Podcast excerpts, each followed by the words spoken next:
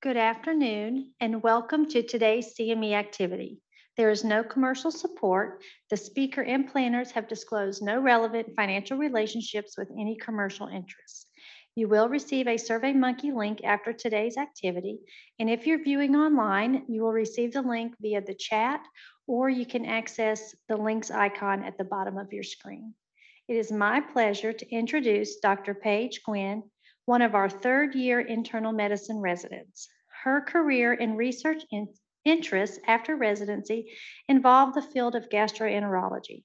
She received her medical degree from Edward Via College of Osteopathic Medicine in Blacksburg, Virginia.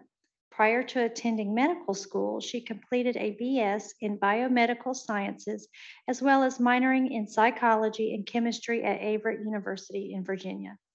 In her free time, she enjoys spending time with her two beagles or woodworking. Join me in welcoming Dr. Gwynn.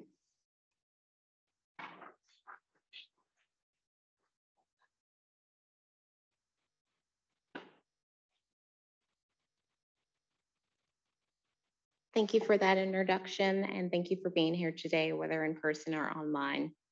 My topic today is the management of non-alcoholic fatty liver disease in obese patients, um, particularly with type 2 diabetes. I have no financial or professional disclosures. My objectives on this particular topic is to recognize the risk factors associated with um, developing non-alcoholic fatty liver disease, discussing the pathophysiology of the non-alcoholic fatty liver disease, as well as reviewing evidence-based management, um, particularly in obese patients with type 2 diabetes, although there is some overlap in just obese patients um, individually. To kind of give an outline of how today would go, definition is going to be first on both obesity and non-alcoholic fatty liver disease, then going over the spectrum, pathophysiology, the morbidity, mortality, and then management is split into several different um, subcategories, and then the questions in the survey. So to start out with our definition, what exactly is obesity? It's considered the excessive accumulation of fat in the adipose tissue throughout the body. When they did compare an all-cause mortality um, between patients with normal body weight and those with obesity, they found that the hazard ratio for severe obesity was 1.29%. Um, obesity in and of itself is ranked number two for the most preventable risk factor um, of overall death after smoking. And in the US, it's the single greatest threat to public health so then what exactly is our non-alcoholic fatty liver disease? But it simply, non-alcoholic fatty liver disease is kind of the hepatic manifestation of metabolic syndrome. Um, so sometimes you can see it called metabolic associated liver disease. Um, it's the most common cause of chronic uh, liver disease in the world, and it's a major public health issue in the US. In order to be classified under this category, you need at least um, evidence of hepatic steatosis, either by imaging or histology from biopsy, and you need a lack of secondary causes of the hepatic fat accumulation. It's generally a silent disease, so you don't really get any symptoms until uh, later stages. And so your lab tests can also be normal during those early stages, so it's often missed at that time. Um, it's estimated that around 25% of adults have non-alcoholic fatty liver disease, but this increases based on certain risk factors. So in obesity, this can increase to 77.87%, and in type 2 diabetes, that 25% can increase to 59.67%. So some of the risk factors going over with them, obesity, like we mentioned of them, which is why I kind of gave it its own um, individual slide, dyslipidemia, your insulin resistance, your metabolic syndrome, your type 2 diabetes, your arterial hypertension, and then several different genetic factors um, in and of themselves.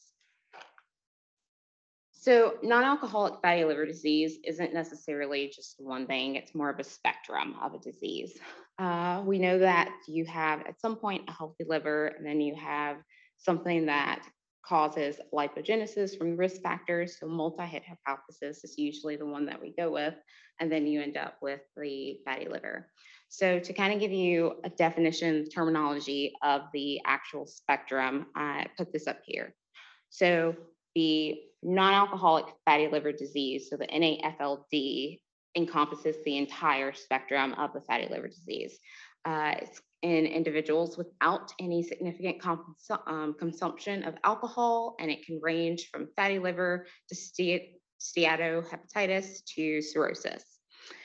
For non-alcoholic fatty liver, this is where you have that presence of where it's saying greater than or equal to 5% of the hepatic steatosis, um, but there's no actual hepatic uh, injury. So this would be seen as there's no ballooning of the hepatocytes or evidence of fibrosis in just non-alcoholic fatty liver disease. Uh, there's possibility that if you do have the non-alcoholic fatty liver disease, it can eventually progress to cirrhosis and liver failure. Um, next would be NASH, which is where you not only have that kind of, you can have the fatty liver disease prior to it, but it's not necessarily necessary. Um, and then you have the inflammation and the hepatocellular injuries, so the ballooning of the hepatocytes. It can have fibrosis or it cannot have fibrosis. Generally, it's a very early um, type of fibrosis if it does have it. Then this as well can progress to cirrhosis, liver failure, and rarely it can progress to hepatocellular carcinoma. You then have your NASH cirrhosis, which uh, has the presence of the cirrhosis, as well as knowing that you have the NASH. You have your cryptogenic cirrhosis, which there's no obvious etiology of it. Uh, and then the last two are particular scores that we're going to talk about a little bit in detail in the management section. So I'm going to skip those temporarily. So pathophysiology of non-alcoholic fatty liver disease. Like I mentioned previously, you kind of start off with healthy liver. Something happens where you end up with this multi-hit hypothesis where there's a series of liver insults and then you end up with non-alcoholic fatty liver disease. So bear with me for a second because this is pretty just overall complex with it, but trying to make it as simple as possible. You have, I don't know if this will show up as well. It's green, so it won't. But you pretty much have environment and genetic factor. The mouse will. Let's see.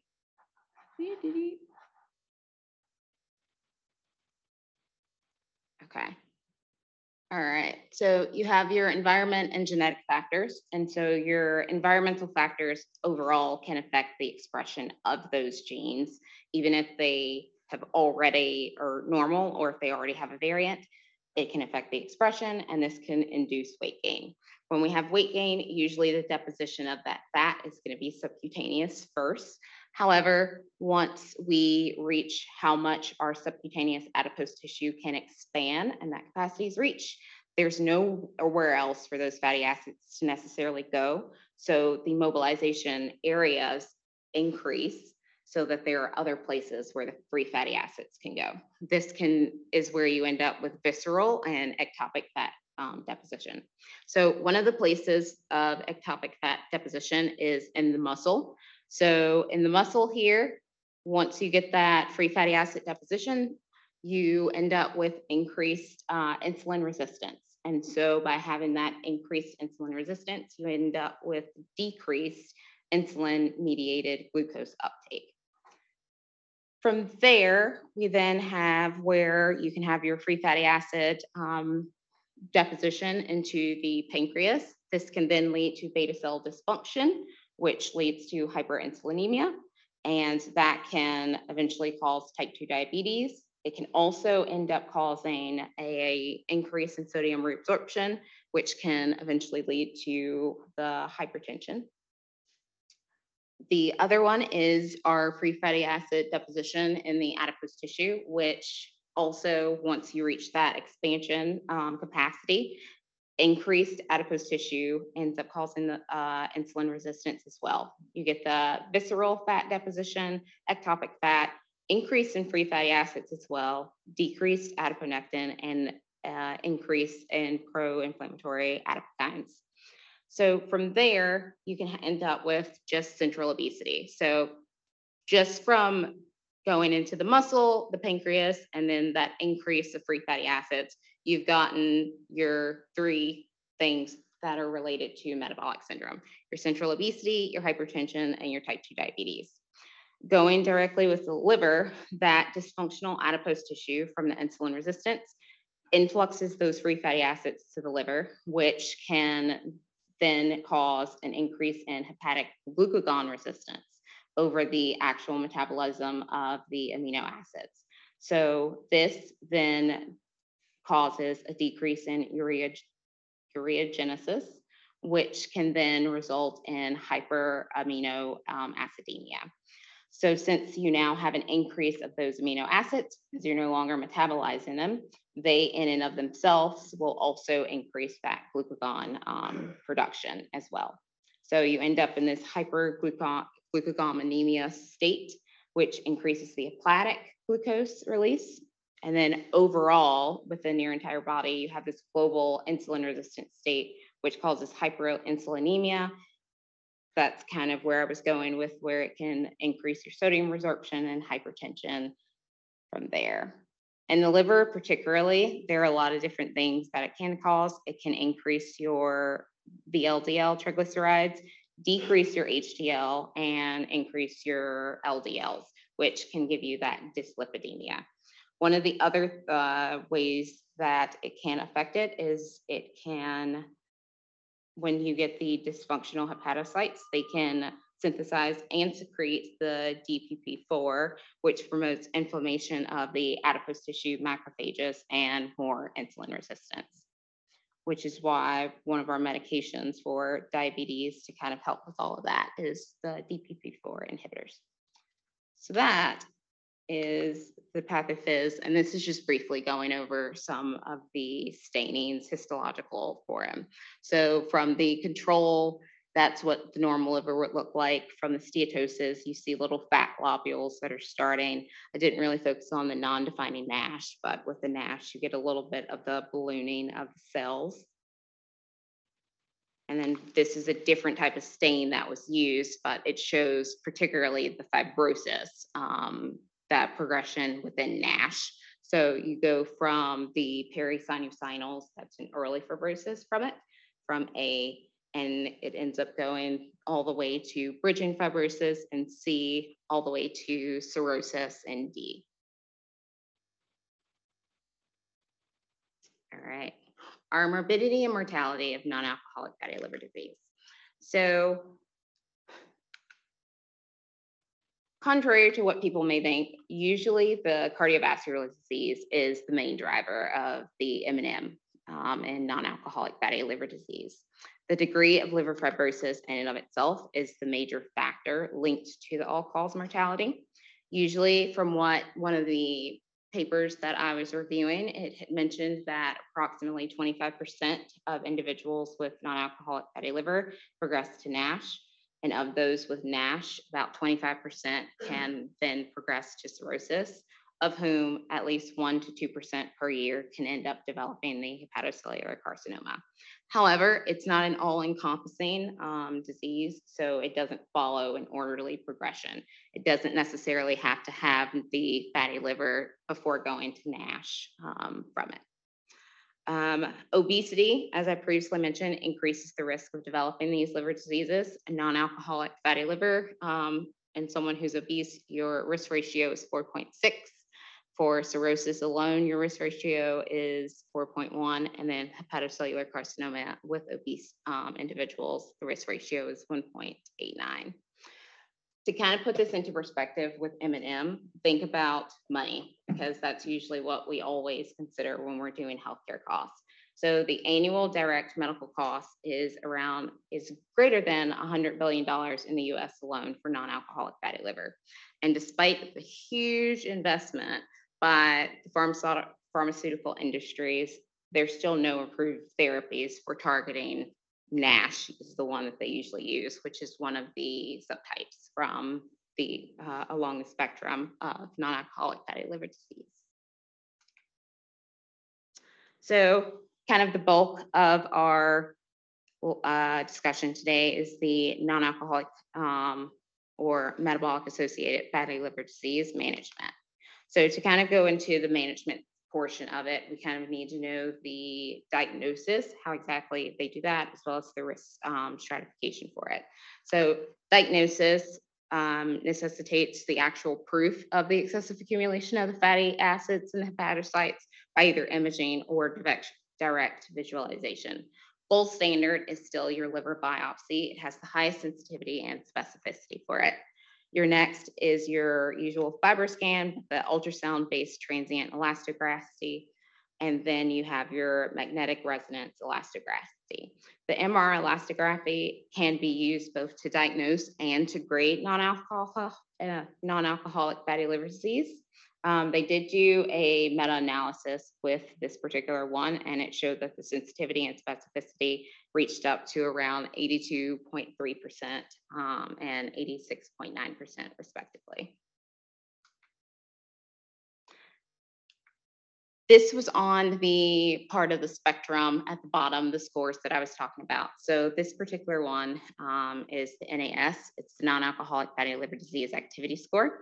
It's a numerical system that tries to determine the severity of the uh, steatohepatitis based on the histological features. So it goes from zero to eight, and it looks at the severity of steatosis, which can get up to three points. You then look at hepatocellular ballooning, which can go to two points, and then lobular inflammation, which can go to three points.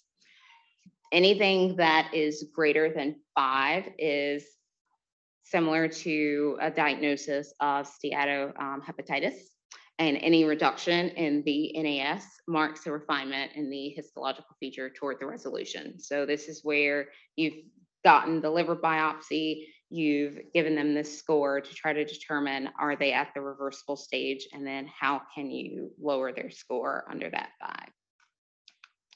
Our next score is the non-alcoholic fatty liver disease fibrosis score, which is NFS, and it usually uses things that we can get in clinic or in the hospital here. So age, BMI, hyperglycemia, platelet count, albumin, ALT, AST, ALT ratio. They did mention in some of the studies that it has a lower sensitivity and specificity. So usually they want further diagnostic modalities such as imaging um, for it. So risk stratification wise for it, there is a group or a panel who came together to develop a clinical care pathway. And so there are four steps that they usually go through to try to determine how at risk this person is and what is the management that they need to take at that time. So this can be done by primary care, which is usually where we see most of the people here, um, endocrinologist, gastroenterologist, and obesity um, specialist all of them should screen for non-alcoholic um, fatty liver disease. This particularly is looking for advanced fibrosis.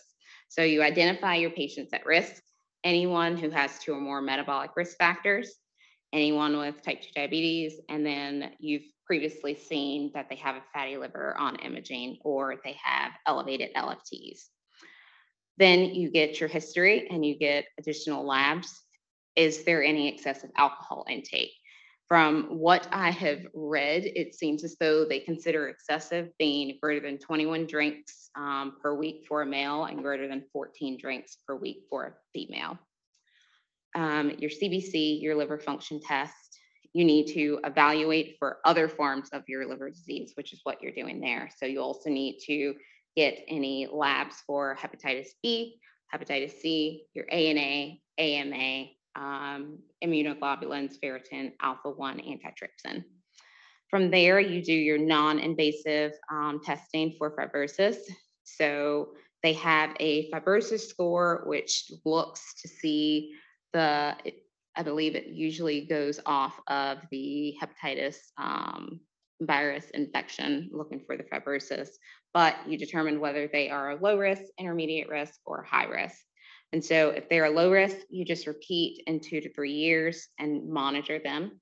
If they are intermediate, you can either refer them automatically to a hepatologist to get a liver biopsy, or you can do the MR elastography, which can both diagnose and grade it.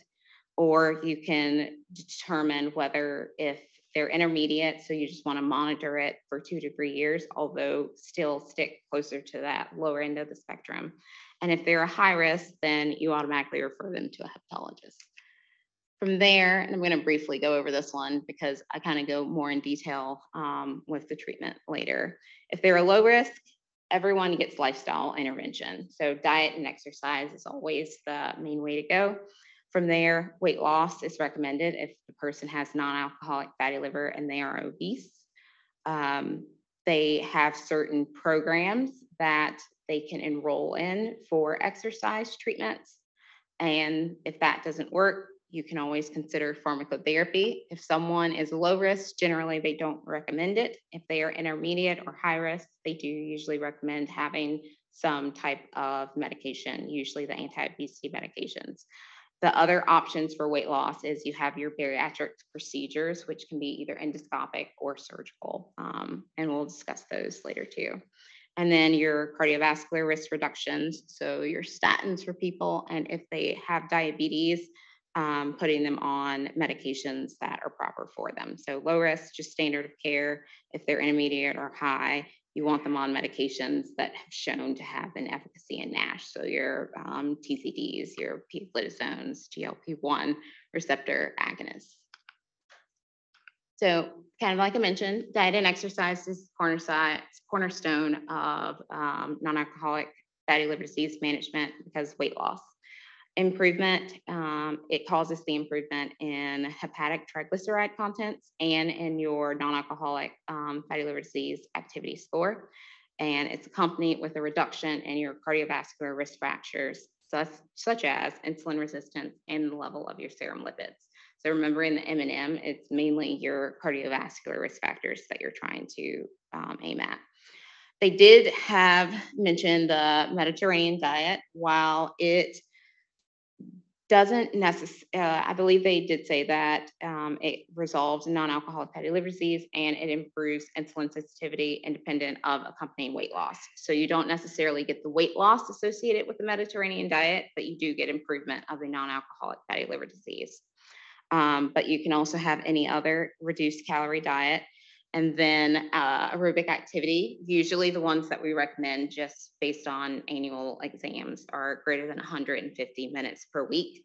Um, and then the goal greater than 10,000 steps per day. Usually they try to increase their exercise. So for them, they'll usually try to recommend greater than 200 to 300 minutes per week of exercise to maintain weight loss or to minimize weight gain, weight gain long term for greater than a year.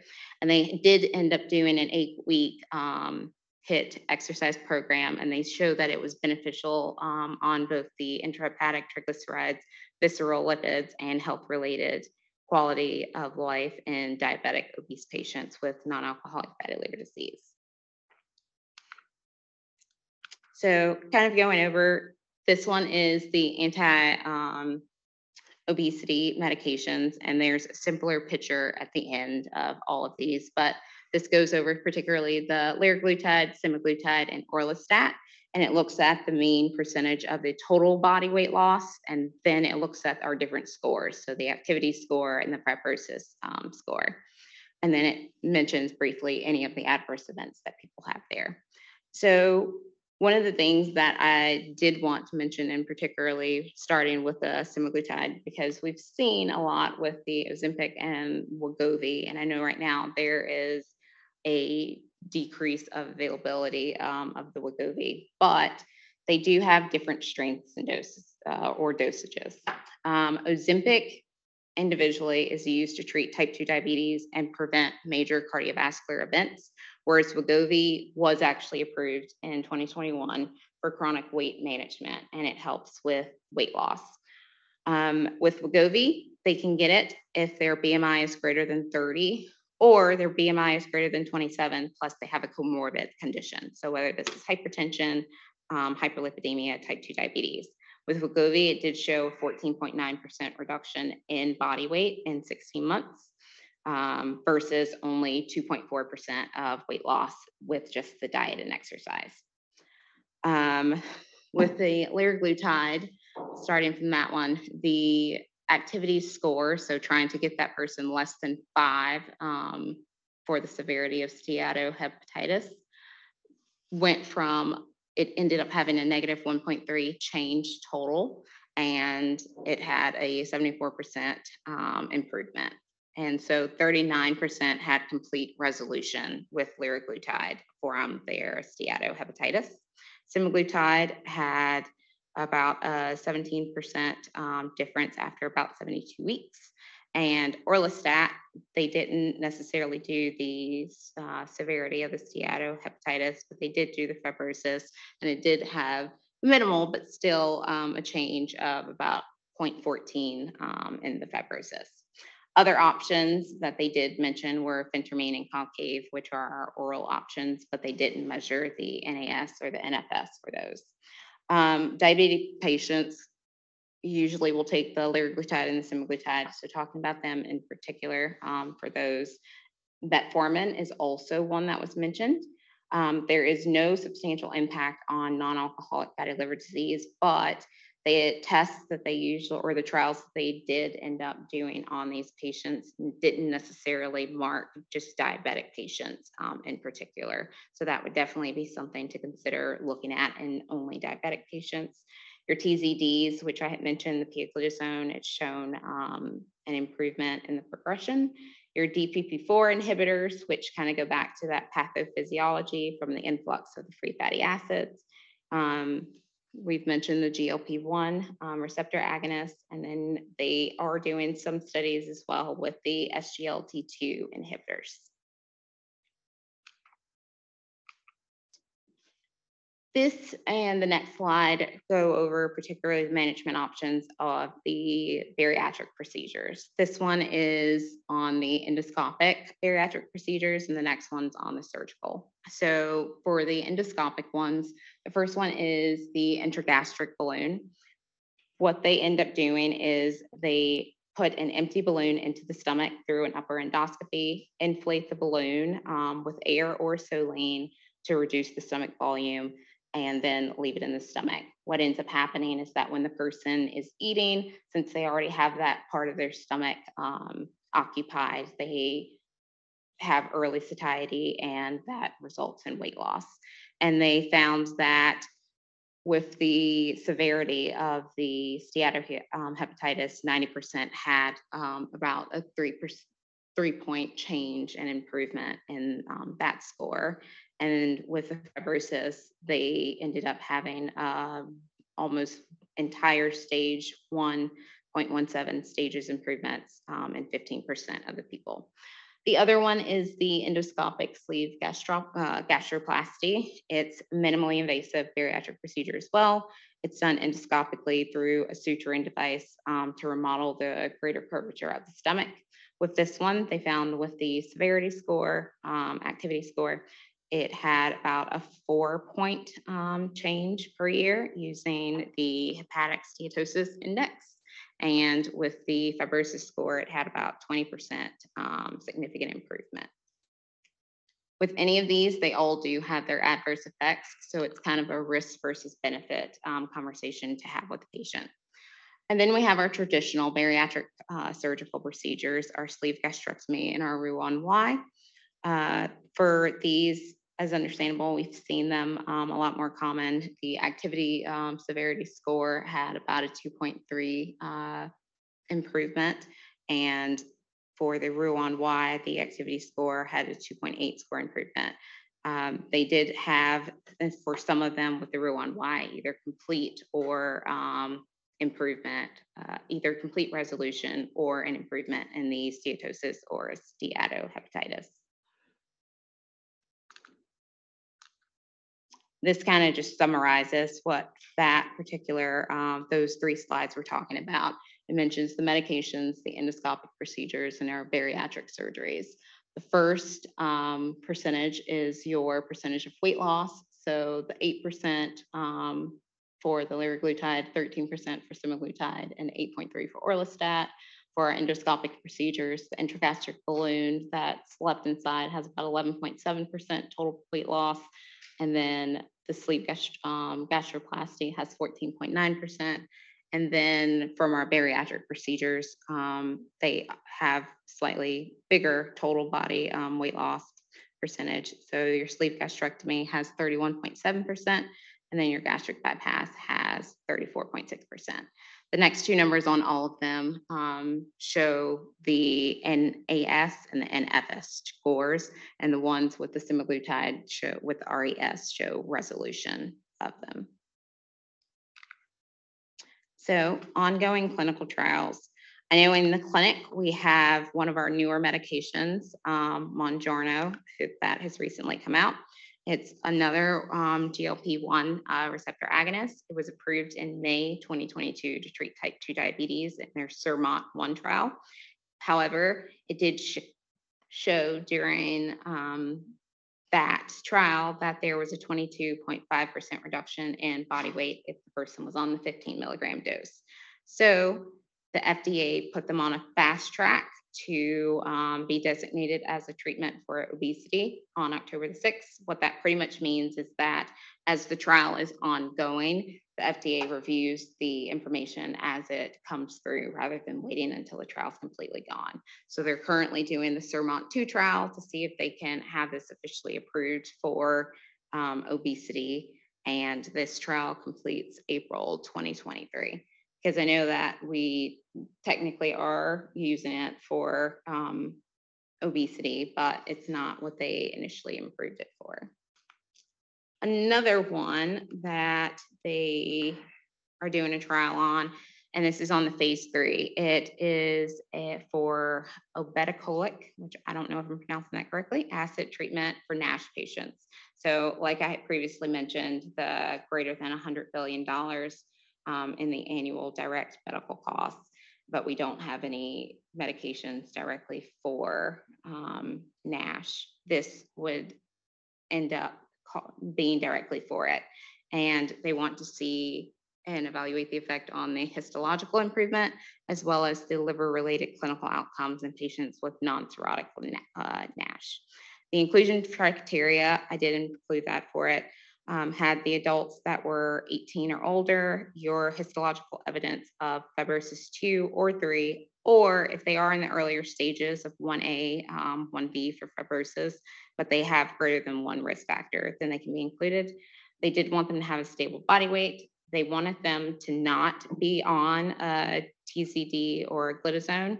So if there were any diabetic patients, they either didn't want them on it or they had to be on a stable dose for at least six months before day one of starting the procedure. Female um, subjects had to be on greater than one contraceptive method as well um, during the trial up to 30 days after. All right. So in conclusion, non-alcoholic fatty liver disease is the most common chronic liver disease and it's associated with several metabolic comorbidities. Prompt intervention after you do get the initial diagnosis is needed to recruit, uh, to reduce the progression to advanced stage liver disease and reduce the related cardiovascular disease effects. Weight loss is your mainstay in treating non-alcoholic fatty liver disease, which can lead to an improvement in both your activity score and your fibrosis score. These include your diet and exercise, but you also have your anti-obesity medications and your endoscopic and surgical bariatric activities. Um, there's still both exact efficacy of some medications and bariatric interventions that needs to be further evaluated and standardized and well-designed RCTs um, as well. And we currently still have some that are ongoing currently. So these are the references that were used. Big thank you to both my mentor and the GME faculty. And then QR code and any questions. Yes.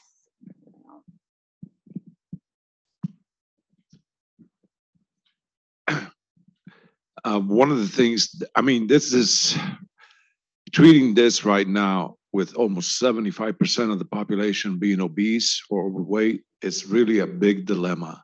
So I really don't know how to approach it. I'm just gonna go multi-approach to it. One of the things that once you begin to get obese, you're gonna have liver disease, no ifs, buts, or.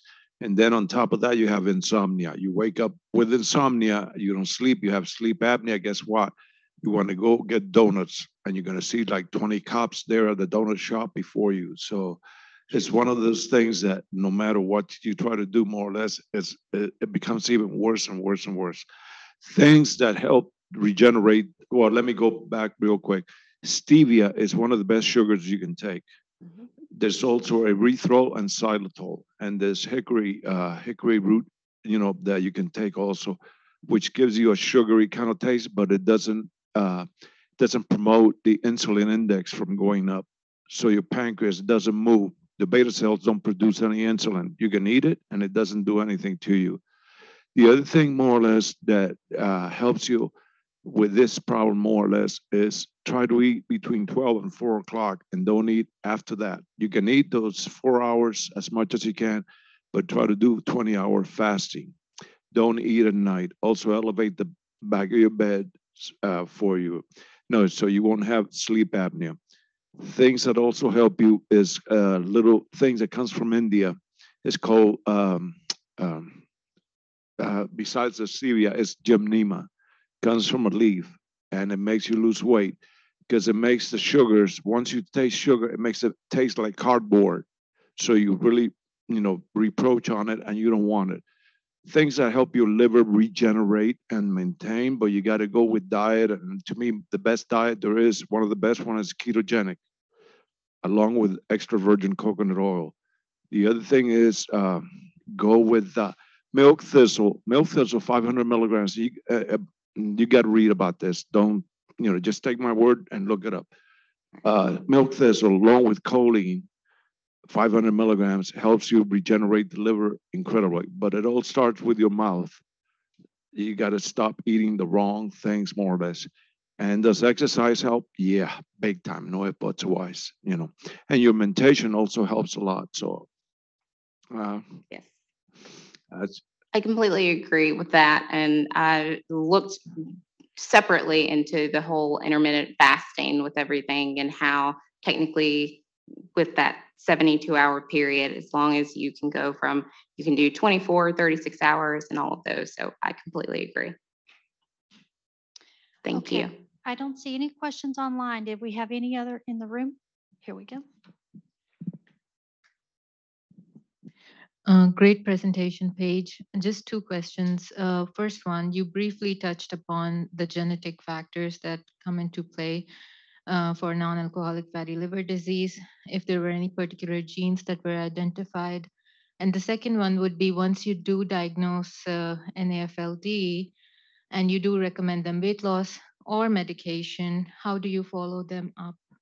Or if you follow them up with imaging or? Gotcha. So I guess going with the first one with the genetic factors, from the papers and articles that I did read through, I saw at least two genes that had previously um, been studied. One of them was the PNPLA3, I believe it was, and that particular one encodes um, adiponutrin in the adipocytes and hepatocytes, and what that is thought to regulate the development of adipocytes as well as lipogenesis, lipolysis. And so if there is a variant or a mutation or the epigenetics, thinking about the environment and all of that, it can increase the lipogenesis portion of it, but it decreases lipolysis. So you end up with more of the fatty um, fat deposition. The other one was more so for, I think it was a master regulator of the um, metabolic syndrome as a whole. And that one was TM6, um, what was it? Uh, TM6 five F2, and I think that one was the one where um, it was more of a master regulator, and it was not only for advanced um, liver disease, but it also looked at the cardiovascular um, effects that could happen from it. Um, with looking at monitoring them once you've diagnosed and start them on a regimen, if you you can not no one wants to get multiple uh, liver biopsies from it. So imaging's likely the easiest one to be non-invasive and look for it um, to determine whether that's six months after, three to six months after to follow up on it to make sure. But I didn't particularly look at that. That would be just something that I would discuss with the patient and then make a better plan from it. Thank you. No problem. Other questions?